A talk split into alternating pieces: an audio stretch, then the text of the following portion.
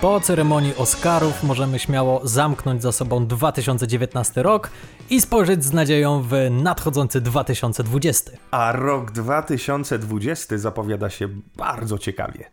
Konrad Korkosiński i Piotr Maszorek. A to jest ten podcast filmowy. Konrad, zanim przyjrzymy się temu, co naszykowało dla nas Hollywood w 2020 roku, gdybyś miał tak w jednym zdaniu podsumować, jak zapamiętasz i za co 2019 rok w kinie? Wyszło tak, że skupiłem się na rzeczach aktorskich. One zrobiły na mnie największe wrażenie w tym roku mijającym. I to jest przede wszystkim niesamowite aktorstwo Joaquina Phoenixa, jak dla mnie przełomowe. All of you, the system that knows so much, you decide what's right or wrong the same way that you decide what's funny. A druga rzecz to niesamowity duet aktorski, czyli Adam Driver i Scarlett Johansson w filmie Marriage Story. You used me so you could get out of LA. I didn't use you. You did, and then you blamed me for it. You always made me aware of what I was doing wrong, how I was falling short. Life with you was joyless. What, so then you had to go and fuck someone you else? You shouldn't be upset that I fucked her. You should be upset that I had a laugh with her. Do you love her? No, but she didn't hate me. Ja zapamiętam dwa, no w moich oczach takie duże wydarzenia filmowe, to znaczy coś, o czym wszyscy rozmawiali i nie sposób było w danym miesiącu, w danym okresie rozmawiać o czymkolwiek innym związanym z filmami, czyli... Nie zgadnę, to będzie, jednym z nich na pewno będzie film Disneya. Tak. Czarownica.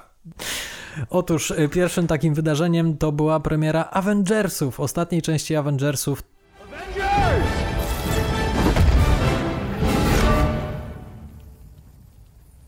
Assemble.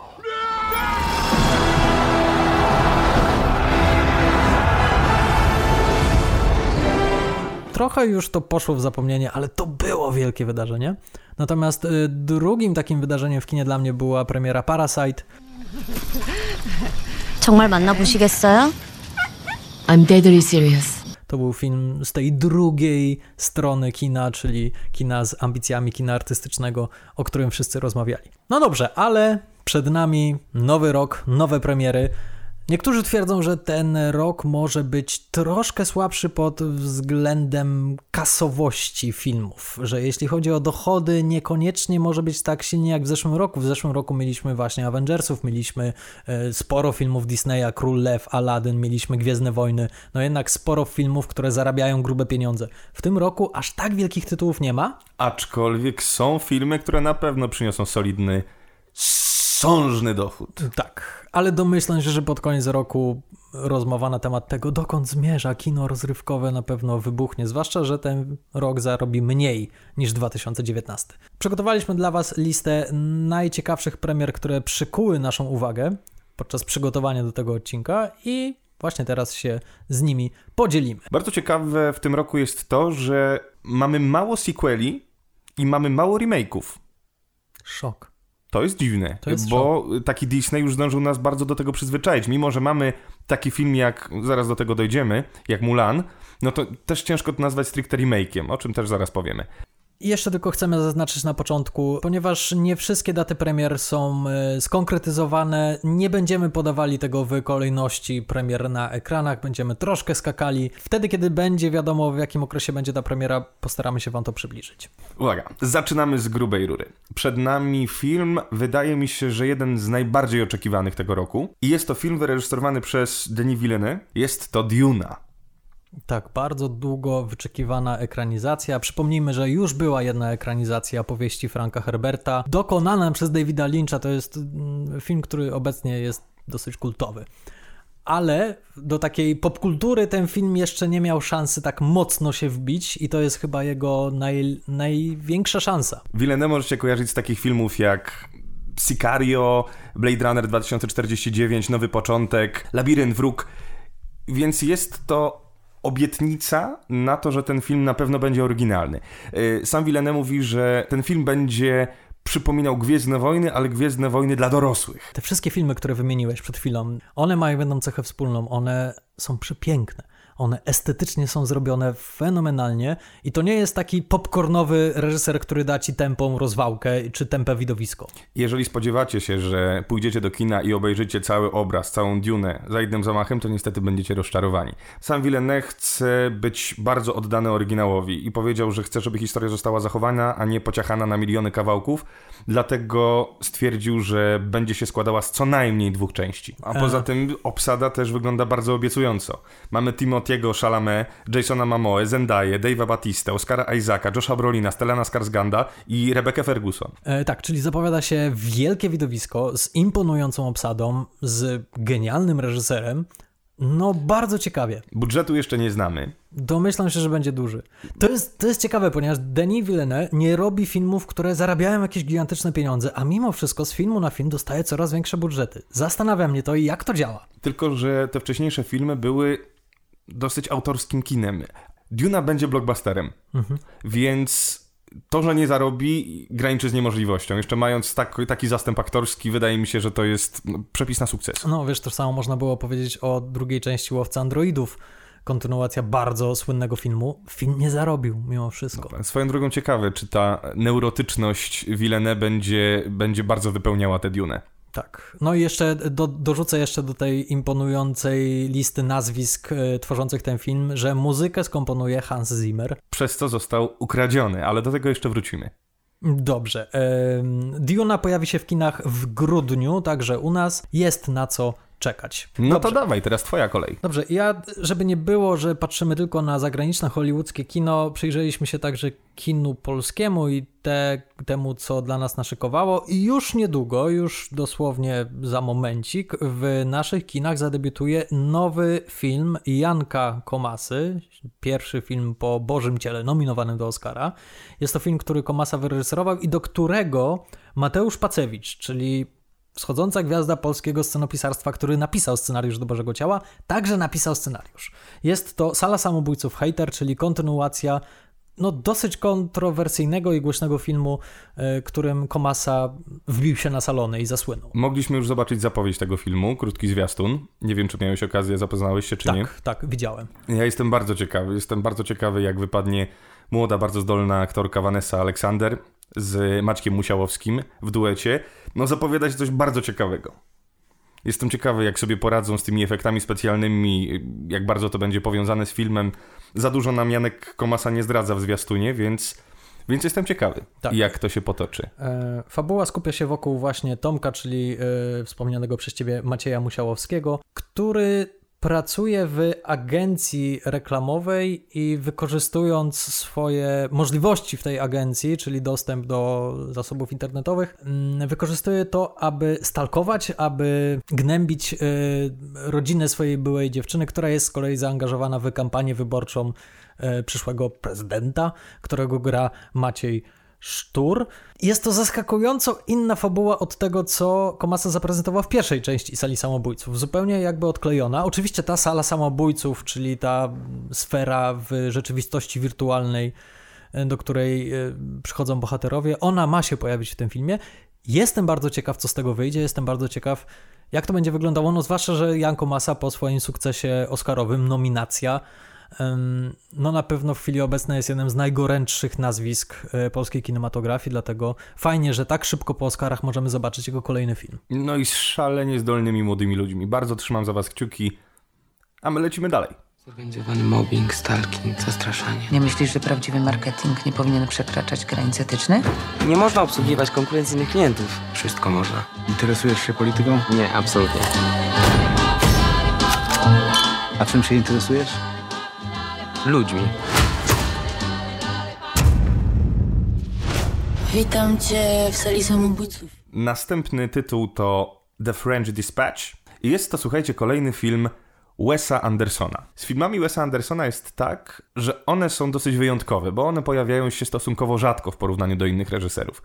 Te filmy pojawiają się raz na 4 lata, raz na 4-5 lat, więc, więc jest na co czekać, tym bardziej, że Wes Anderson rzadko zawodzi. W tym przypadku, tu wam przeczytam opis od wytwórni. Ten film to list miłosny do dziennikarzy umieszczonych w placówce amerykańskiej gazety w fikcyjnym dwudziestowiecznym francuskim mieście, w którym powstaje zbiór opowiadań opublikowanych w magazynie The French Dispatch. E, film będzie miał wielowątkową strukturę, właśnie podobno będzie opowiadał te opowiadania, które dziennikarze piszą e, dla tej gazety. E, oczywiście możemy się spodziewać bardzo charakterystycznego stylu Wesa Andersona, za który wszyscy go kochają i tego jakby od niego oczekują, ale także możemy się spodziewać plejady aktorskiej. Jak to u Wesa Andersona. I słuchajcie, jakie tu są nazwiska. Bill Murray, Francis McDormand, Owen Wilson, Timothy Chalamet, Adrian Brody, Benicio del Toro, Tilda Swinton, Jeffrey Wright, Lia Seydoux, Kate Winslet, Elizabeth Moss, Christopher Waltz, William Dafoe. Początkowo były takie plotki, że to ma być musical, ale Dokładnie. ostatecznie się z tego e, Wes wycofano. Anderson oficjalnie zaprzeczył, że to ma być musical. Tak, ale kto wie, to jest, on jest na tyle dziwaczny i out there, że może to się pojawić. E, No, na pewno o tym filmie będzie głośno i na pewno bardzo dużo osób będzie chciało o tym filmie dyskutować. Tak, filmu możemy się spodziewać w kinie latem. E, To będzie bardzo przyjemne lato z tym filmem, tak mi się wydaje. No, jego ostatni film Grand Budapest Hotel skradł serca bardzo wielu widzów, także polskich, e, czyli domyślam się, że tutaj będzie bardzo podobnie. No i znowu Timothy Chalamet i Saoirse Ronan ponownie no, na jeszcze ekranie. był pomiędzy jeden film, koleżko. Jaki? Miasto Psów, Wyspa Psów. A, przepraszam, zapomniałem o nim. Kolejnym filmem, do którego chcielibyśmy Was zachęcić, abyście go wypatrywali na, na horyzoncie, to nowy film Edgara Wrighta. Last Night in Soho. Edgara Wrighta możecie kojarzyć z takich filmów jak Baby Driver.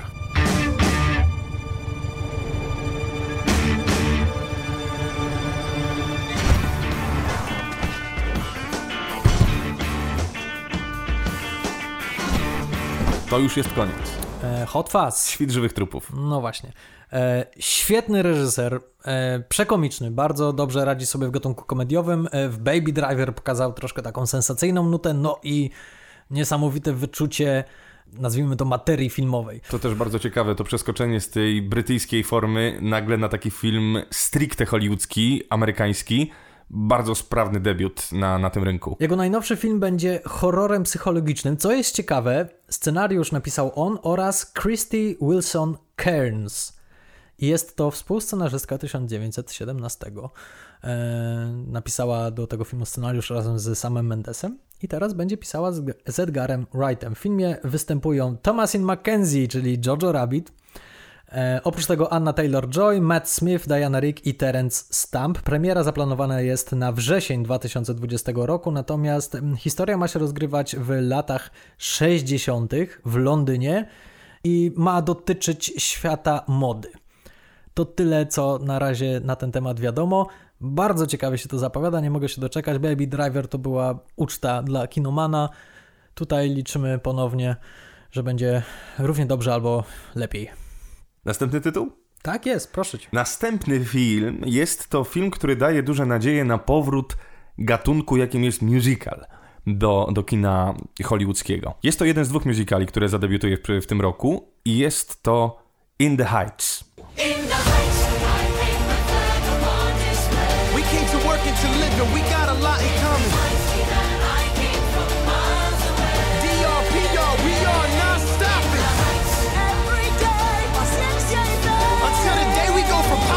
Film został wyreżyserowany przez Johna Chu, który szerokiej publiczności jest znany ze swojej komedii romantycznej Szalenie bo bogaci Azjaci. Ale nieistotne jest w tym wypadku, kto wyreżyserował ten film, ale kto jest odpowiedzialny za scenariusz. Scenariusz, który jest oparty na Na broadwayowskim broadwayowej, musicalu. tak. A jeśli mówimy o Broadwayu, No to mówi, musimy powiedzieć o złotym dziecku Broadwayu, czyli o Linie Manuelu Mirandzie, Mm, który no, powinien być wszystkim znany Ale z tego Hamiltona. Słuchajcie, jeżeli ktoś ma problem z musicalami, bo jestem w stanie to zrozumieć, nie do każdego ten gatunek trafia. Jest na to recepta. Włączcie sobie na Spotify'u, na Apple Music, gdziekolwiek ścieżkę dźwiękową z Hamiltona. get your education. Don't forget from whence you came, and the world's gonna know your name. What's your name, man? Alexander Hamilton. My name is Alexander Hamilton. And there's a million things I haven't done. But just you wait, just you. I przesłuchujcie, przesłuchajcie ją nie na shuffle, tylko jednego kawałka po drugim, żeby wciągnąć się w tę historię. I gwarantuję wam, że zupełnie inaczej zaczniecie patrzeć na gatunek musicalu. Hamilton był fenomenem, natomiast In the Heights, czyli e, musical, na którym jest oparty właśnie film, o którym mówimy, to był, to, była, to był jego pierwszy musical, to był jego debiut na Broadwayu. Jest to musical oparty, no w gruncie rzeczy na jego doświadczeniach. Fabuła rozgrywa się w Nowym Jorku, w portorykańskiej dzielnicy i główny bohater prowadzi sklep, który jest takim centrum społeczności tej dzielnicy. I ten bohater dostaje bardzo duży spadek po swojej babci, no i ma dylemat, czy ma porzucić to życie w biedzie i czy też zostać. Dostępny jest już zwiastun tego filmu, więc możecie sobie zobaczyć mniej więcej, czym to się je. Co więcej, możecie także przesłuchać broadwayowskiego musicalu, który także jest dostępny na Spotify, ale może nie spoilerujcie sobie, warto to zobaczyć. My się tym bardzo jaramy, ponieważ to jest tylko właśnie i wyłącznie z tego powodu, że to jest Miranda. Tak, nie wiecie tego, bo macie nas tylko w słuchawkach, ale za moimi plecami w mieszkaniu Piotra Maszorka jest wielki plakat Hamiltona. W każdym razie In the Heights y, pojawi się w kinach latem, jeśli dobrze pamiętam. Bardzo fajne lato się zapowiada.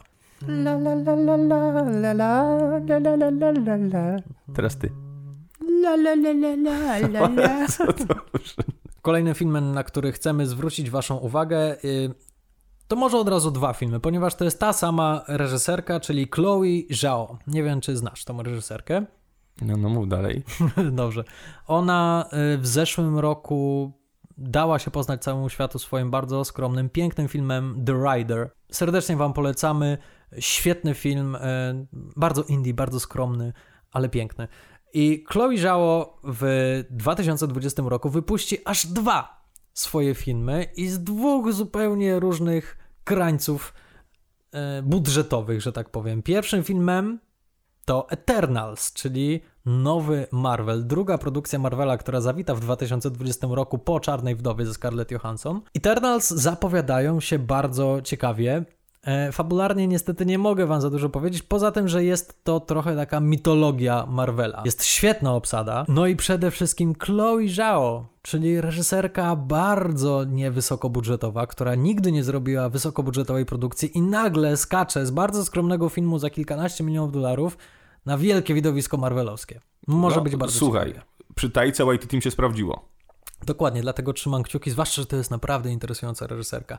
I ta sama reżyserka wypuści także mniej więcej w tym samym okresie, czyli gdzieś tak na przełomie lata i jesieni, wypuści też swój drugi film y, pod tytułem Nomadland. I jest to historia 60-letniej kobiety, która po tym jak straciła cały swój majątek, wyrusza w podróż po amerykańskim wybrzeżu w swoim wanie. Historia bardzo indie, historia bardzo niezależna i przede wszystkim główną rolę zagra tam Frances McDormand, Chloe Zhao.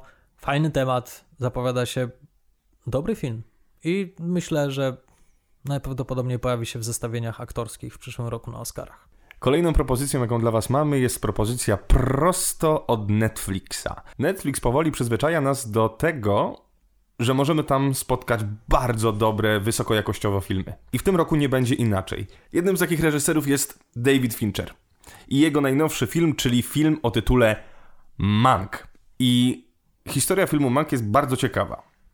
Scenariusz do tego filmu napisał ojciec Davida Finchera, a film będzie opowiadał historię Hermana Jacoba Mankiewicza czyli scenarzysty do filmu Obywatel Kane. Była dosyć duża kontrowersja e, w świecie filmowym, e, ponieważ oczywiście Obywatel Kane jest uwielbianym arcydziełem amerykańskiej kinematografii. Większość osób przypisuje sukces tego filmu e, reżyserowi Orsonowi tak. Wellesowi. I ci, którzy się troszkę interesują historią filmu, wiedzą, że to nie była łatwa praca między Orsonem Wellesem i, i Jacobem Mankiewiczem. Dokładnie i kontrowersja wynika z tego, że niektórzy podejrzewają, że prawdziwym ojcem sukcesu tego filmu był właśnie scenarzysta Mankiewicz. Bardzo ciekawy temat i niesamowite, że to robi David Fincher, który raczej o kinie nigdy nie opowiadał bezpośrednio, a tutaj kino, wielkie arcydzieło kinematografii. I kogo obsadził roli Mankiewicza? Garego Oldmana, co jest też jedną bardzo ważną rzeczą w tym filmie, czyli kompozytorzy. Mamy oczywiście Trenta Reznora, i Atticusa Rossa, czyli duet, który współpracuje z Fincherem przy wszystkich jego filmach od czasu Social Network, za który otrzymali Oscara.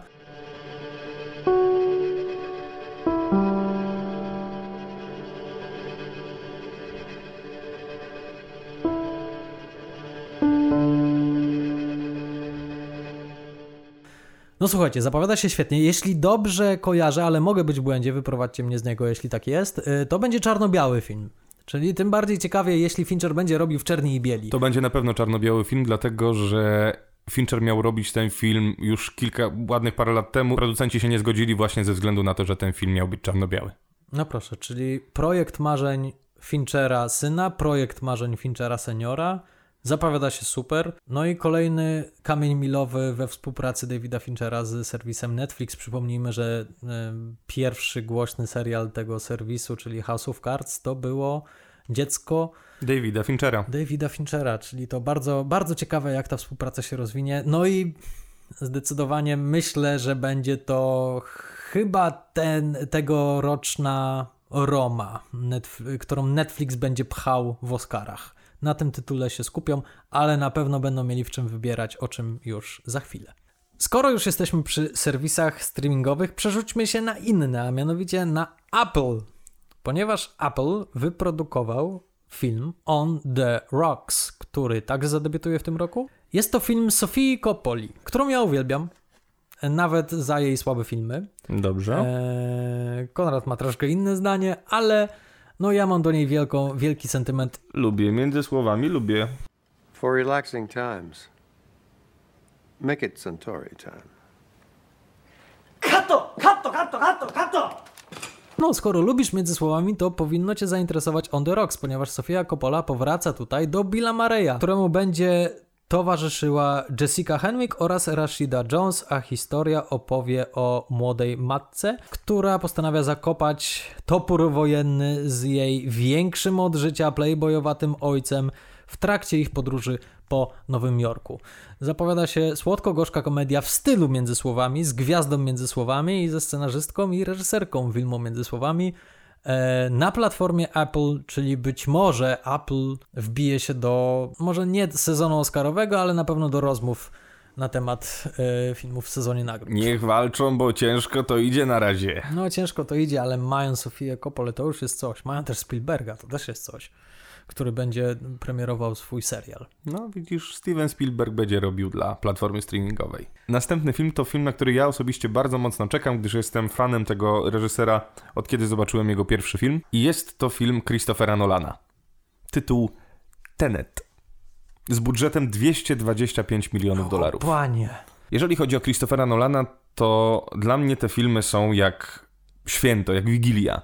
Tylko, że Wigilia przychodzi co roku a taki film Nolana przychodzi bardzo rzadko i jak on już się pojawia, no to to jest, to jest dla mnie no, sytuacja no, niesamowita. Ja na te filmy chodzę kilkukrotnie do kina, bo nie mogę się napatrzeć. E, tak samo było z ostatnią Dunkierką, z, z trylogią Mrocznego Rycerza. Z Interstellarem, z, o inter, z Świetny Interstellar, Incepcja. I dobrze, że wspomniałeś o Incepcji, bo myślę, że ten film właśnie z Incepcją będzie miał najwięcej wspólnego. Welcome to the afterlife. To do what I do, I need some idea of the threat we face. As I understand it, we're trying to prevent World War III.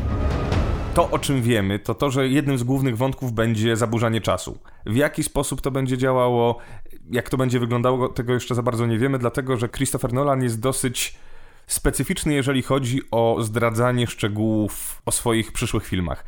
On uważa, że filmowiec jest jak iluzjonista. Że nie powinien zdradzać swoich, swoich trików ani swoich, e, swoich sztuczek. Tak jak ciężko jest dostać informacje o filmie przed jego premierem, tak potem ciężko uzyskać jakieś dodatkowe informacje o tym, jak wyglądał cały proces tworzenia tego filmu. Co właśnie wprowadza nas w ten taki poziom mistyczny kina Nolana. Dla mnie to jest jedna z najciekawszych propozycji tego roku. Tym bardziej, że obsada zapowiada się też bardzo dobrze. Jest tutaj John David Washington, czyli syn Denzela Washingtona, Robert Pattison, Elizabeth Dembicki. Tak jak w każdym filmie pojawi się oczywiście Michael... Naprawdę chciałeś się na to porwać? Ja chętnie posłucham. No. Michael Caine. No. Michael, Michael, Michael Caine i Kenneth Brana. I słuchajcie, polski akcent, mój kolega z roku Marcel Sabat. No proszę. Nie wiem jeszcze w jakiej roli, nikt chyba nie wie. No ale zobaczymy. Wszystko okaże się w kinie. I tutaj sytuacja, uwaga, mówiliśmy o tym wcześniej przy Dune, że Hans Zimmer miał robić muzykę do, do tego filmu, do Tenetu. Niestety był zobligowany wobec Villeneuve i musiał odmówić Christopherowi Nolanowi współpracy. I tutaj pojawia się inny kompozytor, czyli Ludwig Göransson. Czyli e, Czarna Pantera. Dokładnie, Czarna Pantera. Super. Bardzo fajnie. No i motyw główny do Mandaloriana to także on. Ale fajnie. Bardzo się cieszę.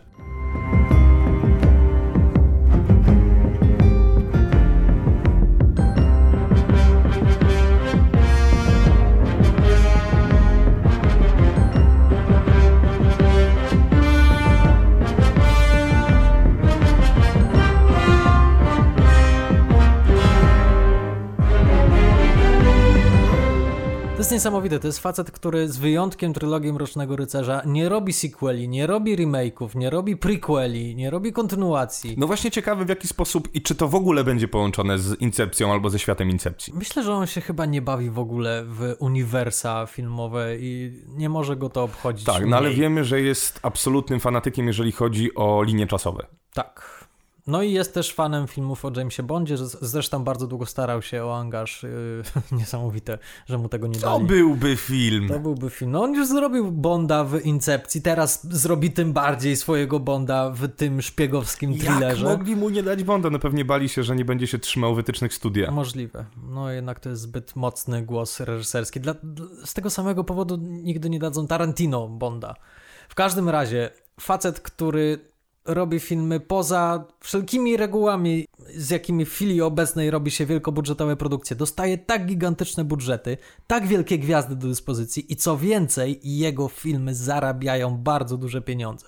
Bo to są świetne filmy. Tak, i to są wydarzenia. To są wydarzenia. To, to jest film, który na siebie na pewno zarobi. To jest gwiazdka e, w środku roku i Brawo, to jest niesamowite. No facet zaczął od Memento, zaczął od Insomni i później wskoczył już do wielkiej ligi trylogią Mrocznego Rycerza. No wakacje zapowiadają, zapowiadają się naprawdę dziko i obficie. Czekamy z niecierpliwością. Oczywiście już teraz możemy śmiało powiedzieć, że jeśli chcecie wybrać się do kina na nowy film Christophera Nolana, idźcie do IMAXa, ponieważ on uwielbia ten format. On kręci dużą część swoich filmów kamerami IMAX. Y, jest to wizja, która jest dostosowana do tego kina, dlatego już teraz możecie wypatrywać to na wielkich ekranach. Kolejny film. Ja dalej będę się trzymał platform streamingowych. Wracamy do Netflixa, czyli kolejne świadectwo o tym, jak bardzo ten serwis streamingowy rozkręcił się w produkcji filmowej.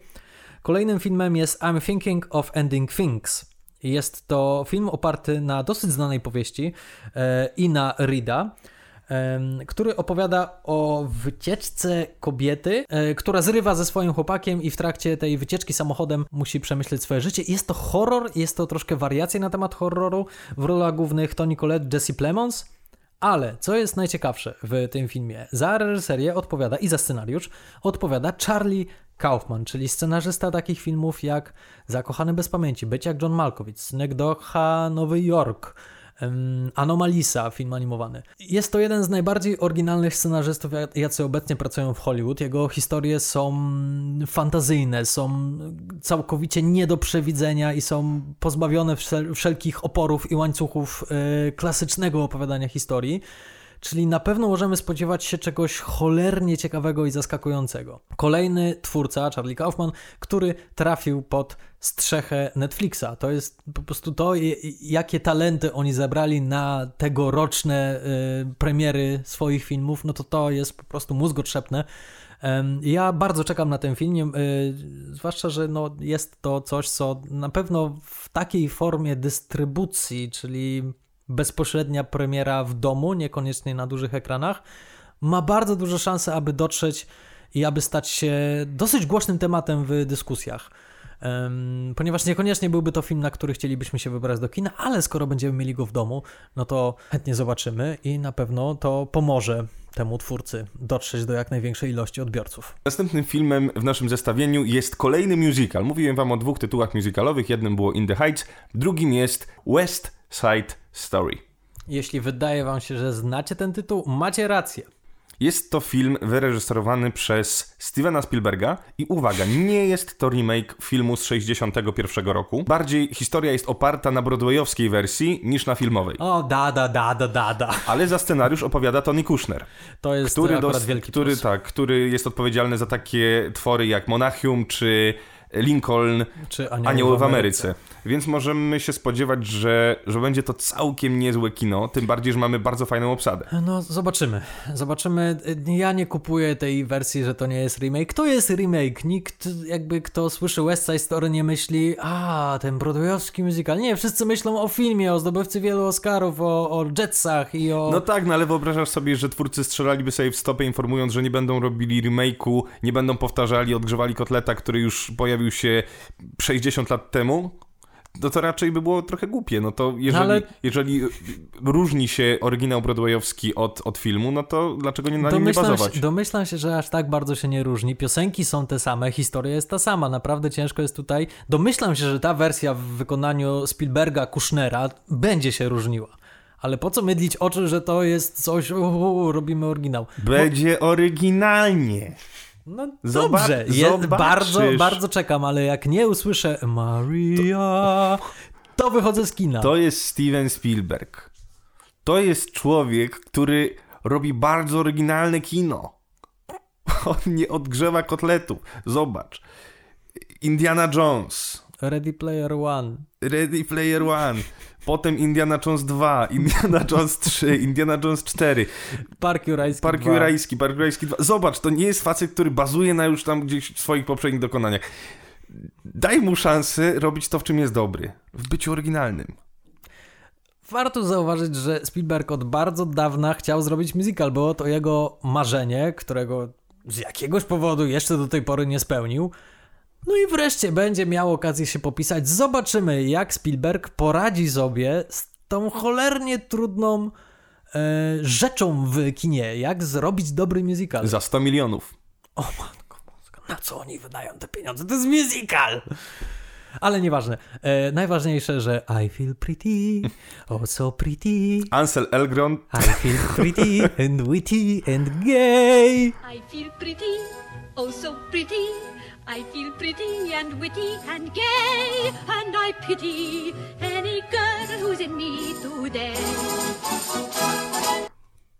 Enzel, And I pity. Enzel Elgort i Rachel Ziegler. To jest nasz duet. Bardzo fajne, że obsadzili Portorykankę w tej roli. Przypomnijmy, że w oryginalnej wersji, ale nie będę o tym mówił, ponieważ to nie jest remake. Oryginalna wersja to jest wersja napisana przez samego Williama Shakespeare'a w sztuce o tytule Romeo i Julia. Dobrze, nie śmiejmy się. Spójrzmy prawdzie w oczy. Jak ludzie zobaczą Steven Spielberg, West Side Story, pójdą. Będą walili drzwiami i oknami. Pójdą, też pójdę. I myślę, że to będzie największa konkurencja dla Duny. Duna będzie tym niedostępnym, ambitnym, ale mimo wszystko wielkim, popularnym filmem. Natomiast West Side Story to będzie ten film, na który całe rodziny pójdą i będą się dobrze bawiły. No nie wiem, bo tam będzie nagość, pewnie będzie wulgarność i, i dużo agresji. Spoilerujemy? Dobra, lecimy dalej. Następny film to O, przepraszam, zaskoczyłem się, bo tak teraz sobie nucę w głowie e, wszystkie piosenki z West Side Story, Wszystkie. które gram. Wszystkie, wszystkie po kolei. Ja lubię West Side Story. To ja dobrze. Lubię West Side Story. Ja, Ja tak jak uba. cię znam, to czuję, że ty w ogóle lubisz musicale. Coś ty, ja? I ja absolutnie nie lubię musicali. Kochani, kolejny film, który znajduje się na naszej liście, to jest musical, o którym Konrad nie wspominał. Jest to film pod tytułem Annette. E, Mm. Polski tytuł Aneta. Dziękuję, Konrad. Otóż jest to e, film wyreżyserowany przez Leo Carac. E, Jest to... Zawsze trzeba przełknąć na koniec tego nazwiska. To jest jak wybuchowe. Przyznam się szczerze, że nie wiedziałem, czy przeczytać Carax, czy Cara. Rozumiem. Dobrze. Dlatego przeczytałem Kara. Przepraszam, nie jestem dobry w wymowie nazwisk. E, tego reżysera możemy znać z takiego filmu jak Holy Motors. Konrad, widziałeś Holy Motors? Widziałem Holy Motors. No i co możesz powiedzieć o tym filmie tak na szybko? Jednym Że- zdaniem. Ostatnio o tym rozma- rozmawialiśmy o tym w próbnym podcaście. Tak. Że jest to. Rozmawialiśmy o kinie artystycznym. Mhm. I jest to najbardziej artystyczny film, jaki widziałem. Zdecydowanie tak. E, tak dziwnego filmu. Uff, to jest film sprzed ładnych kilku lat, i cały czas nic nie przebiło dziwności tego filmu. To jest niesamowite. Ale jego nowy film, czyli Anet, zapowiada się troszkę bardziej normalnie, przynajmniej na papierze.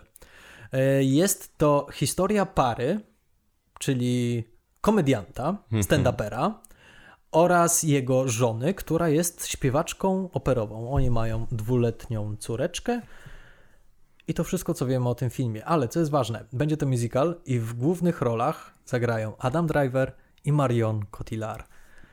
Czyli dwa przepiękne głosy. Alive. Being alive, being alive, being alive. Tego nie znam. Nie- Solenheim to nie jest Marriage mój- Story. No wiem, że to jest marriage story, ale nie znam słów. Śpiewaj. Włączymy wam. Kawałek wam puścimy zaraz. Dobrze, ale zaraz po tym puścimy wam także Marion Cotillard i jej wykony z Edith Piaf. Edith Piaf. Non, rien de rien. Non, je ne regrette rien. Jak to się nazywało? Niczego nie żałuję. Niczego nie żałuję.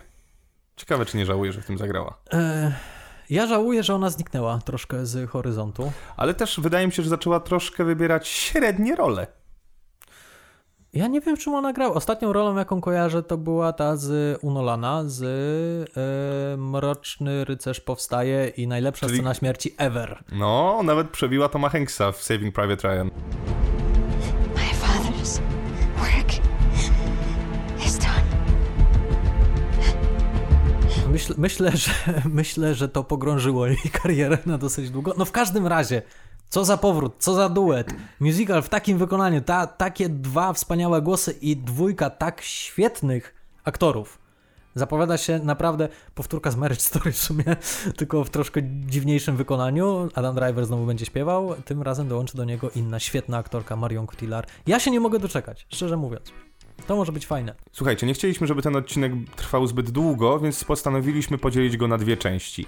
Tym filmem skończymy część pierwszą. To tyle na dzisiaj. Do usłyszenia. Wielkie dzięki, cześć.